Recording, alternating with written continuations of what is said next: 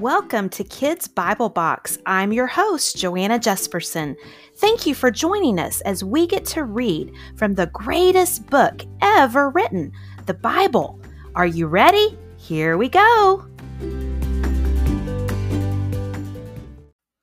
Hey, parents. So, how do you help your kids stay in God's Word?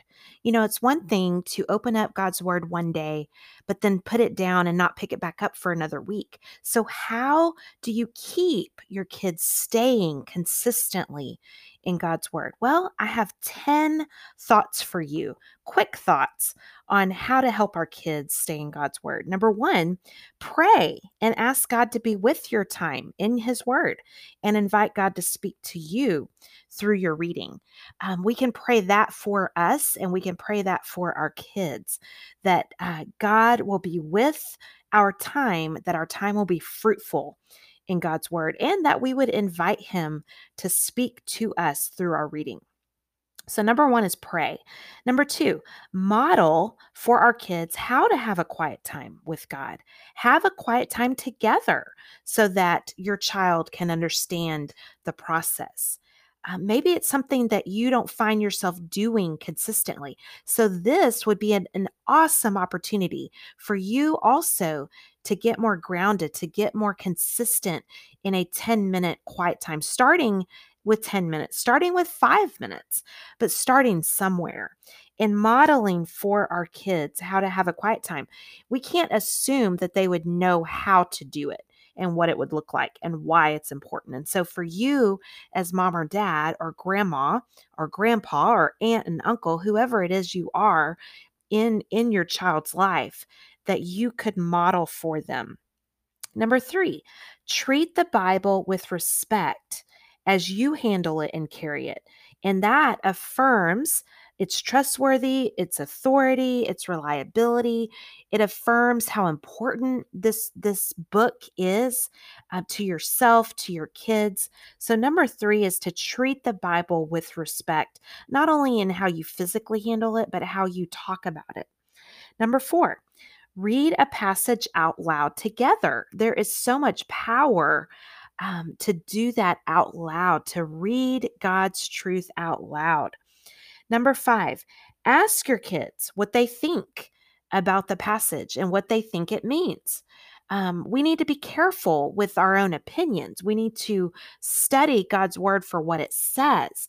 But it is so good to talk about personal application, how we can look at this story, look at what Jesus is saying in the Gospels or whatever it is we are looking at, and then how we can apply it to our lives. And so, in a previous episode, I mentioned three questions that are really good to ask with your kids or or training them to ask themselves as they're going through a Bible passage for their quiet time. Um, one question is, what does this teach me about God? How does this point me back to God? Because ultimately, we know that the Bible is God's story. It is not necessarily about us, but it is about God and how He works through the world and through us. And then the second question is how what do I learn uh, about me and about you when I read this passage? And then the third one is how can I apply it to my life? And so asking kids what they think the passage means helps that dialogue uh, with with application. Number six, memorize important verses um, there are some verses that are so, so important to know and to hide in our hearts. And we can pull those out. It's amazing how God can use a situation. And if we have memorized a verse or a short passage, that we can recall it in our mind later when, when the time is important to know it. And so, memorizing important verses. Number seven, talk about what actions God is telling you to take as a result of your Bible reading. And then guess what? Take action. Take action where God tells you to take action. So talk about what actions God is telling you to take and then actually take those steps and do it. Number eight, respond to God in prayer. You know, opening up in prayer is important before you open up God's word opening up in prayer allows you to focus on God and to ask Him to open up your mind and your heart for what you're going to read or hear that day. And then also closing in prayer and closing with a prayer of thanksgiving, with a prayer of, um, you know, asking God to help you to uh, walk in His ways that day. So, responding to God in prayer is very important.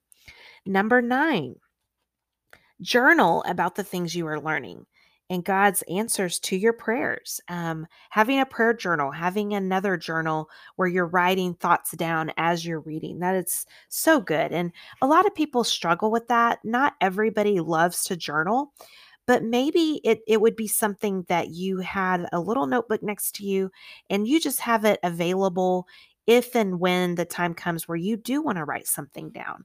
Um, when we take the time to write it out, sometimes that sticks better in our minds. And so journaling is a great thing. And number 10, finally, the last one is notice how it starts and ends with prayer and opening yourself to God, speaking, and you're taking action. What great lessons for our kids. It is even better to take this journey together and read the same passages and talk about them together. So, number 10, how to keep kids, our kids staying in God's word, is to to do it together, to decide as a family that you're going to have family devotions every day, or you're going to strive to have family devotions three times a week, four times a week, whatever it is you can do, but to be consistent.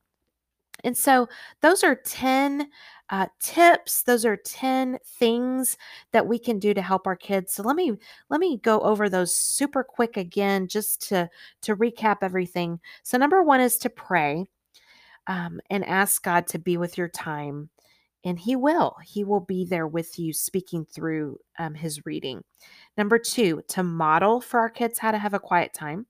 Number three, to treat the Bible with respect. Number four is to read a passage out loud together. Number five, ask kids what they think the passage means. Number six, memorize important verses. Number seven, talk about what God is telling you to do and then take action. Number eight, respond to God in prayer. Number nine, journal about the things you are learning. And then number 10, to take this journey together and to read the same passages and talk about them together. I hope that those are some thoughts and some ideas for you as parents to help your kids stay in God's Word consistently on a daily and weekly basis.